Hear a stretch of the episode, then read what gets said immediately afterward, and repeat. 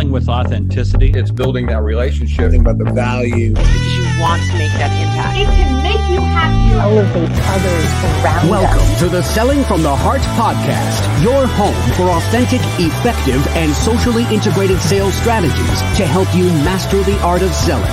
Join your co-hosts Larry Levine and Darrell Amy, along with some of the world's best sales thought leaders and practitioners, as we explore ways to help you grow your sales.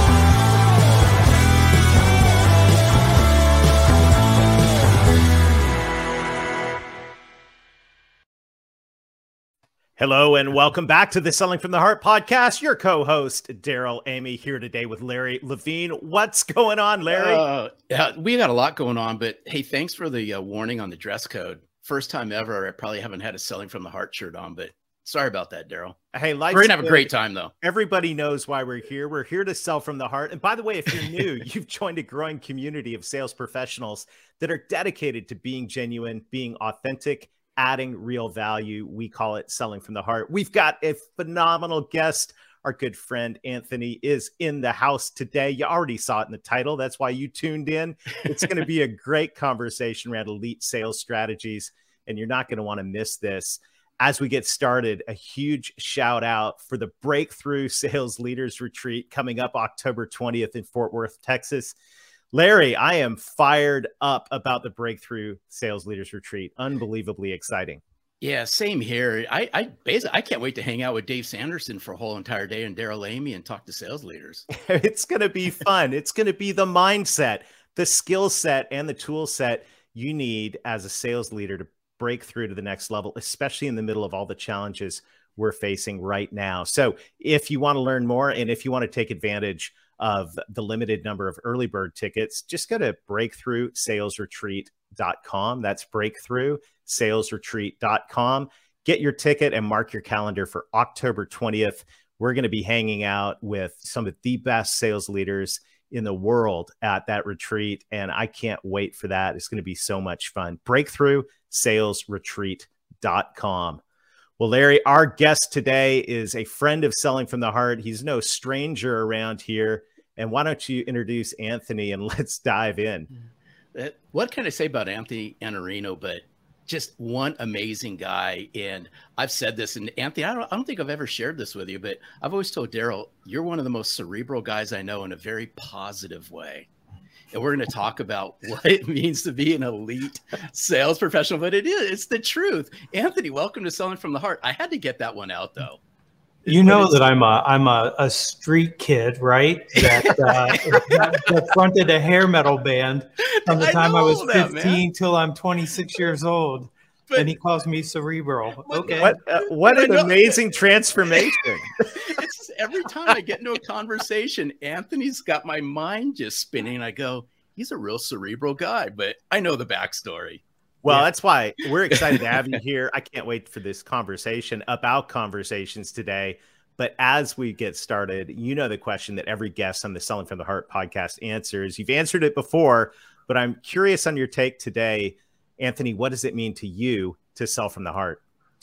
It only means one thing for me, and that is the fact that caring is the ultimate superpower in sales. So it's not just empathy, but it's something more like compassion. You're here to help other people get better results. And the more that you can focus on caring and letting them actually real feel that real caring, it's a, the very best advantage you could ever have in sales. Oh, th- this is it. this is so good because I've always said that you know, and I came out of the photocopier channel and I said there was nobody. There are people that could outsell me, but nobody was going to outcare me. Mm-hmm. And in selling from the heart, we reference this a lot of time. We call it just giving a rip. And I just wish so many in sales would just give a rip, just give a rip about that other person. Because when you do, it's that transfer of feeling. That other person will actually feel it. Yeah, you know what's interesting is that when uh, Challenger came out, they had a post on uh, HBR that said relationship selling is dead and I, I, just when I read that, I was thinking to myself, and I, am a big fan of of the their frameworks, but when I read that, I thought like I've had relationships with clients that are two and three decades long. Right, like, that's a long time, and and I prefer to sell in one particular way. uh, I want to win your business one time and then maintain it forever. And I don't want to compete for any kind of projects. I want a, an absolute right to them because of my caring and because of how I approach what I do. So I think that people are short sighted with tra- transactional approaches and thinking that technology can actually help them do something that it can't do. It, uh, oh. it, it isn't going to create the relationship that lasts for for what will be decades. No, oh, I fully I, I, fully agree and, and use the word transaction. And I'm just a big believer that transactional conversations and transactional relationships are 100% replaceable. Yeah. Because somebody else is going to drive a better conversation transactionally than you. We have to turn these I'm, into transformational. I got to have uh, Darrell move me to the other side. Like I'm, I'm being up by the selling by right in the middle. okay, put so him I'm in the like squat the entire time.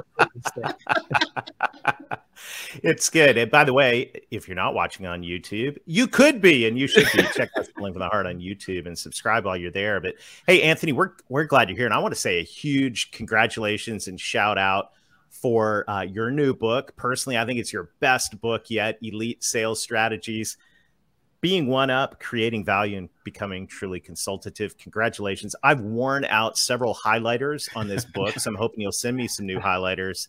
Uh, but I just, I'm, I'm so grateful for the ideas in this book. And I'm just wondering if you might take a few minutes and pa- unpack for our audience what does it mean to be a one up sales professional? Gosh, I, I feel like you could answer this because of uh, like after I did that at Outbound last year, Darrell accosted me. And I, I remember. Like, I saw. Like, yeah, good. You're going to sit here and listen to me explain how important that was, and I'm like, okay, okay, uh, I will mm-hmm. sit and listen to what you have to say. And it, it was very kind what you said. I was afraid of this content for a couple reasons. So when you start with the concept called one up, mm-hmm. it immediately makes people think about one upmanship, which is something like, Larry, do I remember meeting you at Harvard when I was going through my MBA program there? and, and you, no, because you, you, wouldn't have saw me there. But anyway, Larry, Larry was at Kellogg. That's where he did his MBA. That's just like just trying to insult him in front of other people, right? That's right. all. Like it's that's not really truly being one up. Being mm-hmm. one up is really a concept about who has greater knowledge and experience when you have two people or multiple people having a conversation. When I found this idea, and uh, I found it in a, the strangest of places. It's uh, Alan Watts is a spiritual guy. Uh, he was very popular through the 50s and 60s, and I bought his entire uh, album collection on audio. And I listened to the first thing, and it was this concept about being one up. And there's a big backstory around it, but basically, people were looking into psychoanalysis and it turns out that if you need help you go to a doctor and you hope that they're one up that they yeah. have information and knowledge and experience that could help you but eventually they decide they don't like being one down and so they start to attack their psychoanalyst by saying something like uh, Dr. Amy, you're a horrible doctor. I have no idea why I spend any time with you. I give you money and I never feel any better. and then people say that to Larry all the time. oh, stop and then it's because I'm here with two doctors and I'm not. So, yeah. so there's there's this time where they start saying something like that, and then of course all these people were following Freud's recommendation. So mm-hmm. you never say anything. You're sitting behind them; they can't see your reaction at all. And then eventually the person will put themselves back in the one down position and say something like, Dr. Amy, I'm so sorry. You're a great doctor. It's been very helpful working with you for, for all this time and, and they don't have to say anything for that to happen. It happens naturally. Mm-hmm. well as i was listening to this i'm like i recognize this conversation. Sometimes the client thinks they know things because they've bought something once in the past and they've experienced it now. But they're one down because they've not had the thousands of experiences that the salesperson has had actually helping people get those better results. So if we have to decide who's one up and who's one down the person who's got the greater experience is generally the one that knows more than the person who is one down. Now, this is going to be difficult for some people, and this is why I was a little afraid of this, is because you need a little bit of time to understand this dynamic. Mm-hmm. But the way that you get your client to understand that what you have to talk about is valuable to them is by transferring your information and experience and knowledge to them so that they can make the decision that they need to make to get the best possible results. So mm-hmm. when we say something like consultative, and when we say that, people say, Oh, I'm consultative. And you say, Well, what makes you consultative? I ask really good questions and I never use high pressure. Okay, those are those are fine, but that's not consultative. Consultative means I'm going to give you my advice, my counsel, and my recommendations on what you need to do to get the very best result. Mm-hmm. And that's what makes you consultative. It means literally, I will tell you what you need to do to improve your business. Mm-hmm. Now, we walk around and we say things like, I'm a salesperson, I say that. But when you don't recognize in B2B sales that you're a business advisor and you need business acumen and you need a set of experiences that allow you to teach the client what they need to know to be mm-hmm. able to mm-hmm. make that decision. You already know it. And one of the things that happens to us in sales is that when we sit down and we start talking to a client and they start talking for like two minutes and we're like, I already know how to fix that. Bam. Like, mm-hmm. Yeah, like too fast. They have to still go through the process of learning what they need to learn to get where you are. So we come disconnected, right? We're, we're disconnected. This person's way behind. They're one down. To move them back up, we have to transfer all of our knowledge and experience. Now, that's not easy to do, but one of the things that makes it difficult to do is the fact that we have these legacy approaches to sales that mm-hmm. actually start out with poor positioning. And the poor positioning means you don't look like a trusted advisor, you don't sound like a consultative salesperson. I have no idea how I'm going to get my time back after I spend time with you explaining to me the uh, outstanding history and, and exciting stories about your company and all the logos, your trophy case that you put up that have all the logos on them. Yeah. And then you're going to tell me about your solutions and ask me what's keeping me up at night. And we've done this. So find the problem, find the pain, tell them how the solution is going to help. We've done that for a very long time. That's not the right order for that conversation to happen in at all. And I would tell you almost everything that I just said there could be removed completely. Rapport can be removed, the company history, the YS can be removed, the logos can be removed, everything can be removed and all you need to do is have a conversation about what they need to consider as they make this decision, what factors are important to them, and then how to weight those factors and why they would choose one decision over another. Mm-hmm. That's your job if you're consultative.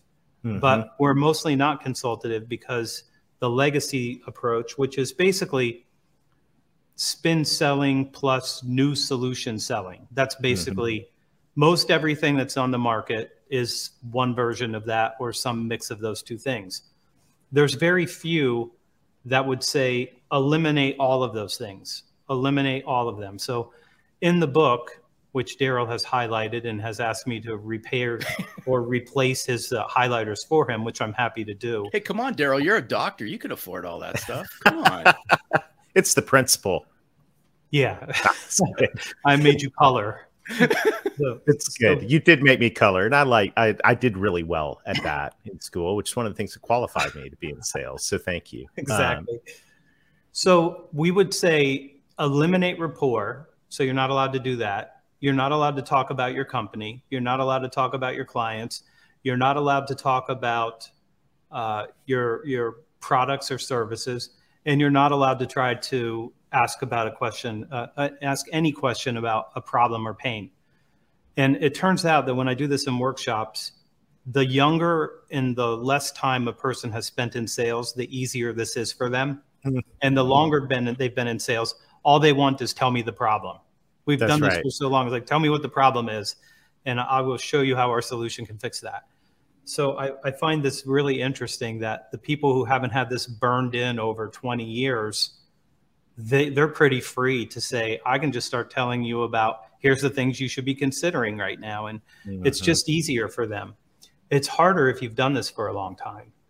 And I've had this uh, ongoing LinkedIn conversation with uh, with um, challenger guys. So Adamson mostly. So mm-hmm. here's what I would tell you. They the challenger sale gave all of us who have been selling this way. For me, it was 2001 when I figured out insights were going to help me. Uh, yeah. Uh, not immediately. I did something, it worked. I would love to tell you I was smart enough to just continue doing it, but I wasn't. I continued to do it the old way for months and months and months until I had somebody ask me to give them a briefing. And that caused me to think people really want to know something that they don't know. And that's when I switched my approach. And from that point on, I never had to rely on any of those other things. And I still don't to this day. And I built a $50 million staffing company with six salespeople because our approach was so different and it, it was so helpful to the client that we just continued doing it because that's the best way to sell, at mm-hmm. least right now. And uh, eventually, what I call mine uh, is my approach is a modern sales approach. At some point, this is going to be a legacy approach too. Like that's the way evolution works. Like it's going to keep moving, the environment will keep changing, and we need to change. Mm-hmm. But right now, what we need to do is help salespeople understand the only way that you create value is helping that client make those decisions, which means you need to know more than they know about what you're selling them and how to get those best results.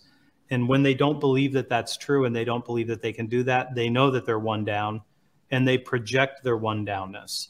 So it's really important for people to start making a shift. If they hadn't made the shift in, let's say Challenger came out 12 years ago, say that say that's true. It's in that neighborhood. If they haven't started to move in this direction, they're they're woefully behind right now. Mm-hmm.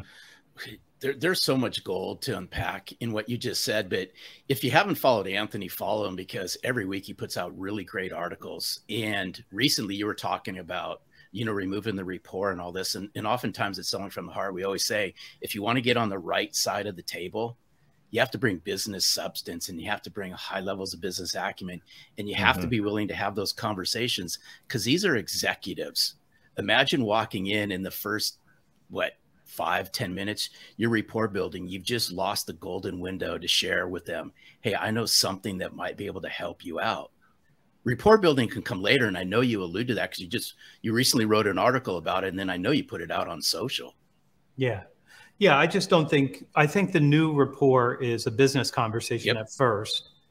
And then after you have a conversation, if they're still interested in talking to you, then you can start doing that. So I think that the order shifted. It used to be like get rapport, try to talk about your company to get credibility. Just get the credibility right at the beginning. And then if you do well enough, and I promise you, you'll do well enough if you eliminate a lot of the things that are a waste of time, that you'll still be in the room and and then you will have a chance to connect on a personal level.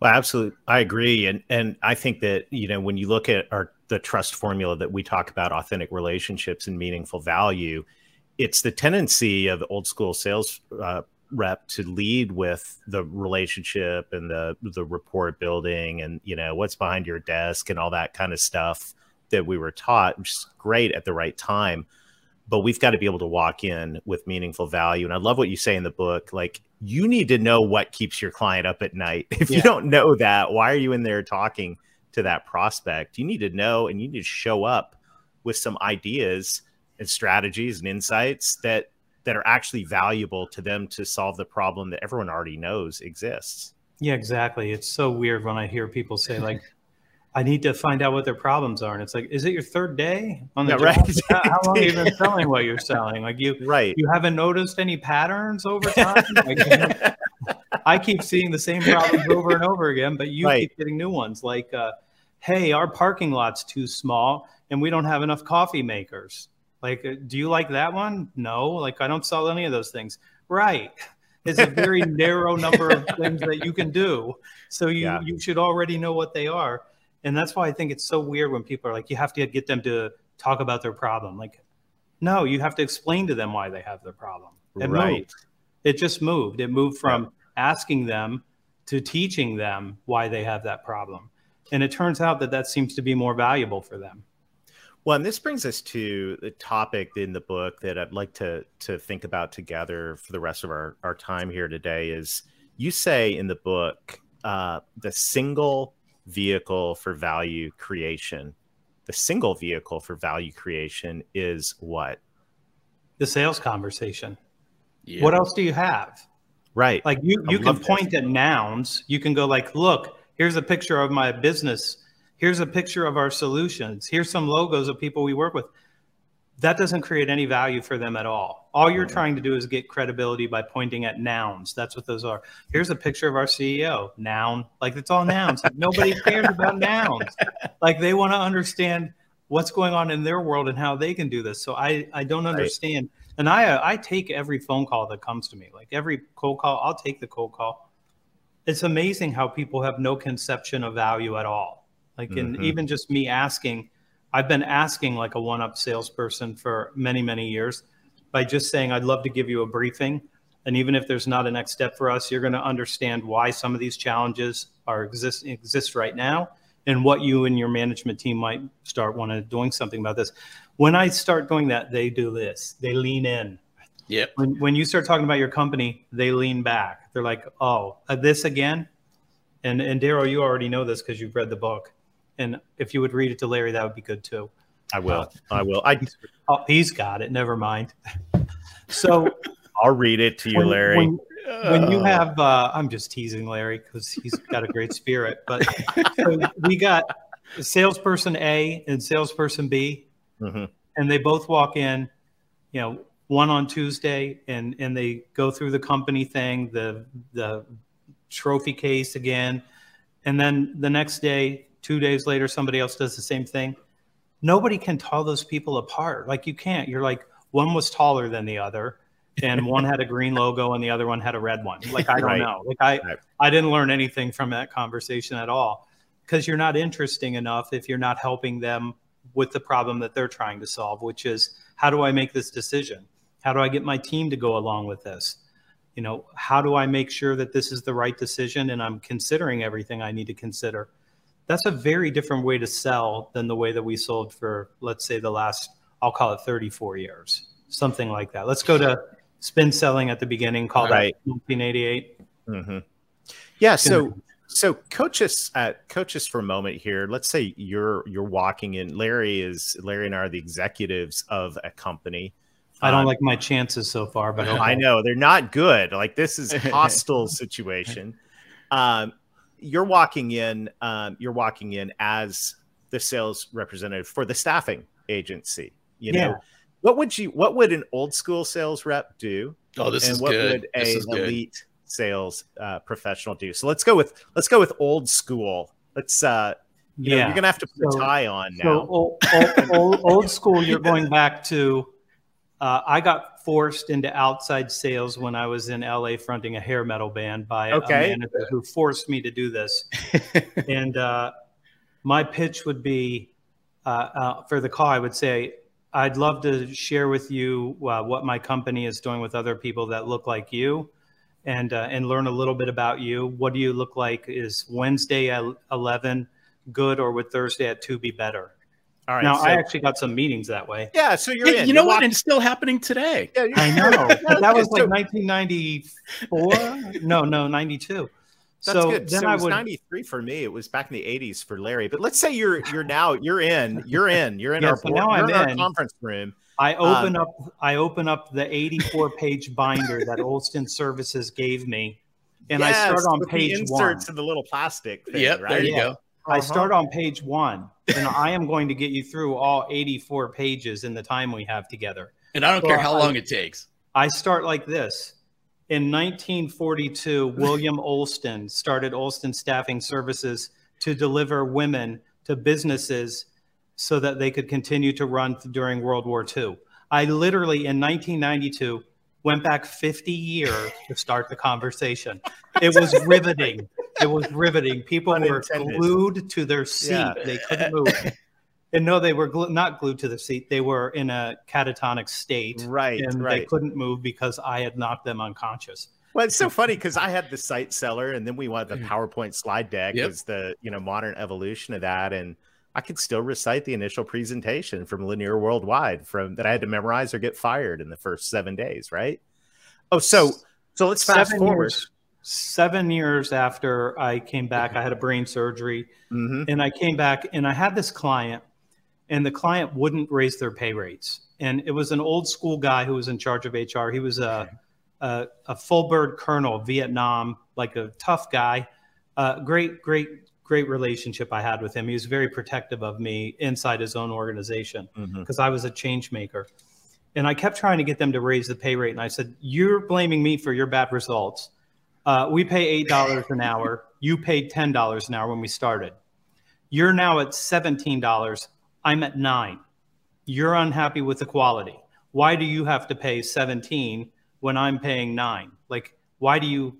Because we need quality. Okay, I couldn't make the argument. So what I did is I took every bit of data that I could find, uh, the Census Bureau, uh, I took the BLS, like everything, and I basically prosecuted their false beliefs, their misconceptions, and their assumptions. And I showed them there's only 15,000 people on unemployment in the whole city of Columbus, uh, which means we're the tightest labor market in the world. Like it's unbelievably tight. And here's how you compare to all of your competitors. I'm, i did a hundred slides, and this is at a time with no scanner, so I got to take pictures of the Wall Street Journal and and the New York Times. And at the end of that meeting, he said, "That was a really good briefing." And I said, "Thanks." And he goes, "Can I have a copy of that slide deck?" and I said, "Why do you want the slide deck? Like nobody'd ever asked me for my slide deck before. Right, your company is all no reason to have it." and uh, and this actually was useful to him. And he said, "I'm going to be briefing my senior leadership team this afternoon, and it'd be really helpful to have this." Wow. And I said, "Okay." Yeah. And then he said, uh, "Take your logo off." And I was like, "Guy just took my homework." Like I feel like I'm back in third grade where Paul Grady stole my homework, erased my name, and actually turned it in. Like I'm I'm back in third grade. This is crazy. So two hours later, after his meeting, he calls me and gives me two million dollars to raise his his wages across the entire uh, system. And I thought that's really interesting. Mm. He now believes what I believe is true, and now he's doing the right thing and I, I, for a while I was like, they're stupid, and then I was like, they're not stupid, they're ignorant. They mm. don't know what they don't know, and if I don't teach them what they don't know, they'll never know it. So I That's taught right. them with it. Now I would love to say I, I changed immediately, but I didn't. It took some time. I had another guy yell at me for trying to pull my laptop out of a bag. He was like, "If you put up a PowerPoint, we're done." I'm just asking questions. You have to just talk to me. That's it. And then I had a friend call me and he said, I was putting in, I was plugging in my PowerPoint, and the senior leader said, I will throw your ass out of here if you show me one slide. And I was like, people hate slides. I didn't know. They don't like slides. No, what they don't like is wasting their time. Yeah, that's right. So they yep. don't like that. My shift went to this. So I would come in and say, well, I would ask first, I'd like to ask you for 25 minutes where I can give you an executive briefing on the trends that we think are going to have the biggest impact over the second half of this year and going into next year and some strategies about what you might do about it. What do you look like Thursday? 25 minutes. Probably want to bring a couple of your managers in here so they can hear this too. And then whether you do business with us or not, you're going to have to start preparing for this. People let me come in and speak to them. It was a better pitch for sure. Yeah. And then when I would show down, I would, I would sit down and I would say, here are the four trends that we think are most important. Right now, uh, 5% means everybody's um, full, full employment. Uh, we're at 3.2. So we have less than full employment. So you're not going to be able to get your people unless you have the right offer. And so I would start going through the implications. Uh, and I would show them, like right now, today, I know this. Uh, the number of jobs available in the United States just dropped from 12 million open jobs to 11.5 million open jobs. And there are 1.3 million people collecting unemployment in the United States right now. There's 4.6 million people not working because they don't want to work. And there's 4.4 million people quitting every single month, but it's not new people. The quitters keep quitting. They quit because they don't want to do this job. Then they find out they don't like the next job either. So that group just keeps churning and churning. So I would start doing this and teaching them this. And then people started asking, like, are you going to brief us before the end of the year? And that's when I started to go, wait a second. They think this is super valuable. They mm-hmm. think that knowing what they need to do in the future is helpful for them. And then that's when I, the, the light came on for me. And I'm like, wonder if we just just only briefed people. I wonder what would happen if we just would brief them on the beginning of this and see what they did. Now, I'm going to tell you the truth about that staffing company.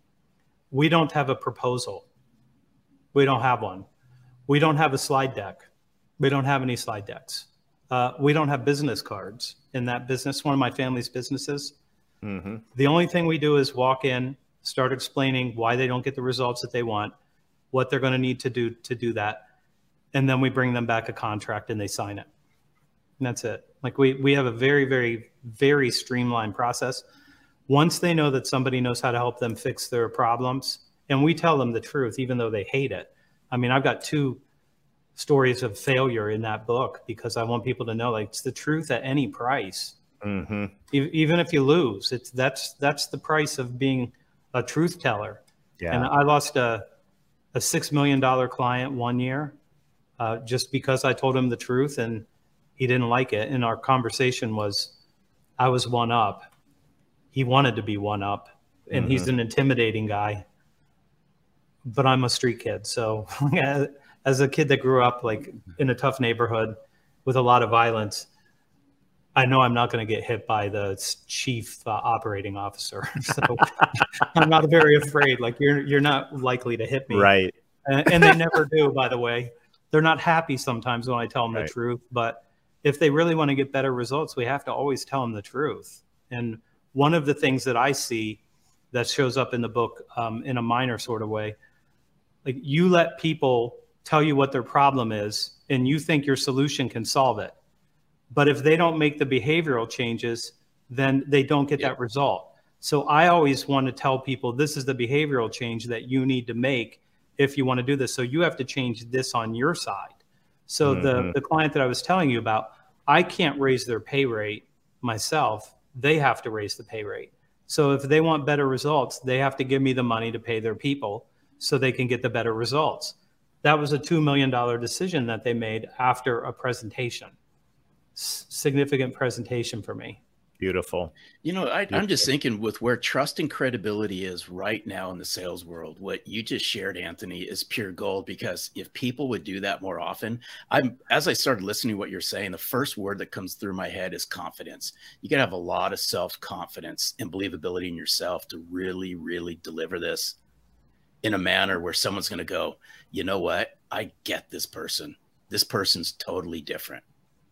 But but on the same on the same sort of uh, conversation here, Larry, when I don't know, I don't yeah, know. Like exactly. I, I, will tell you, like I don't yep. know. I'll see if I can find somebody who can help you, but I don't know how to to do this part of this thing, and I, am never going to make a promise yep.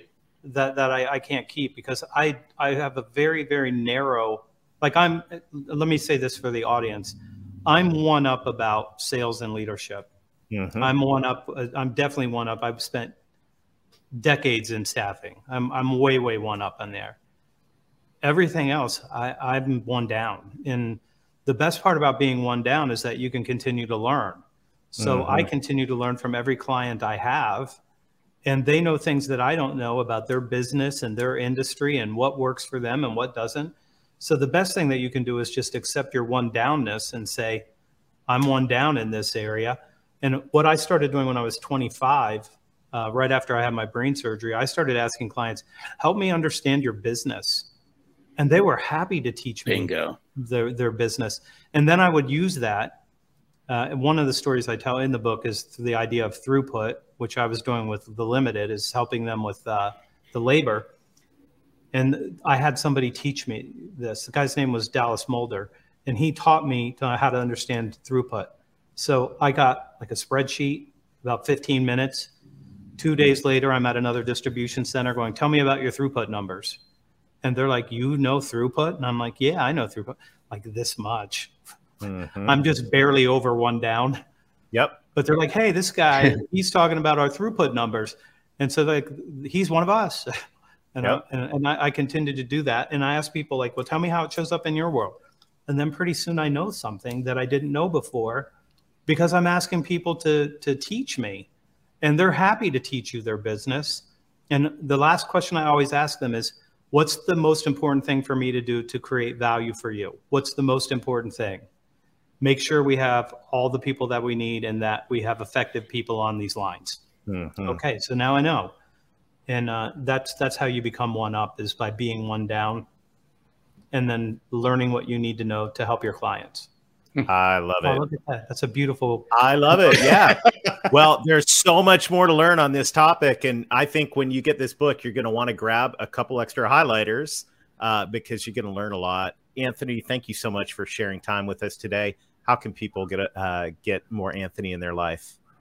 Who wants that? Um, Everybody wants not, that. You not know they do. Marino for sure. Uh, it's Dr. Anthony.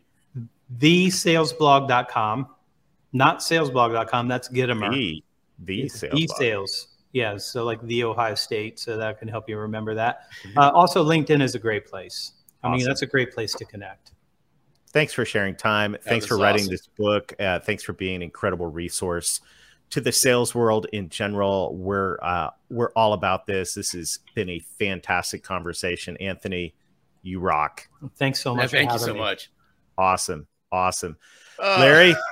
There's a lot in that, but you know what I love about this? Uh, I love that this is all. If you care, if you give a rip, like Anthony talked about at the beginning, you're going to take the time to understand uh, the things you need to understand to walk in the door and have a valuable conversation with your clients. And you know, this is this is so doable. It just takes the, t- the time to be able to think and compile like what what am I learning out there? What can I bring to my clients cuz I care about them uh, to be able to help them do better business. Yeah, I was always saying, you know, we we've alluded to doctor status on this on the podcast with Anthony, but I'm a big believer that salespeople can earn a PhD from their clients and business if they're just willing to ask, right? Just That's imagine right. salespeople just asking CFOs, CEOs, CIOs, insert title of decision makers a little bit about their job and how they got there and educate them. It may require a lunch or a cup of coffee or a gift card, but imagine the knowledge you can obtain from your clients that you can then transfer when you're out having these initial conversations with people just like them.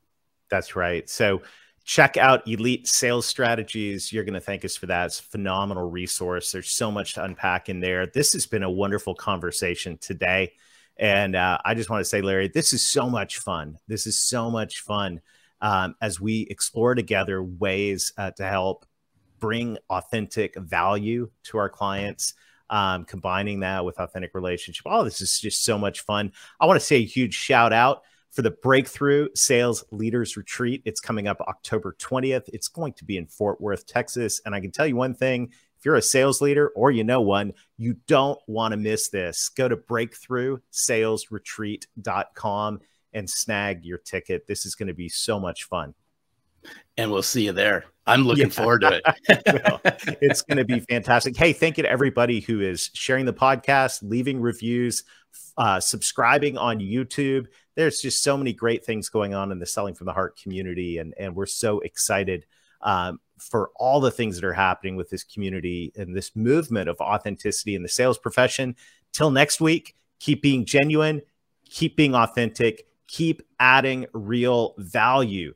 Become an elite sales professional, and most of all, sell from the heart.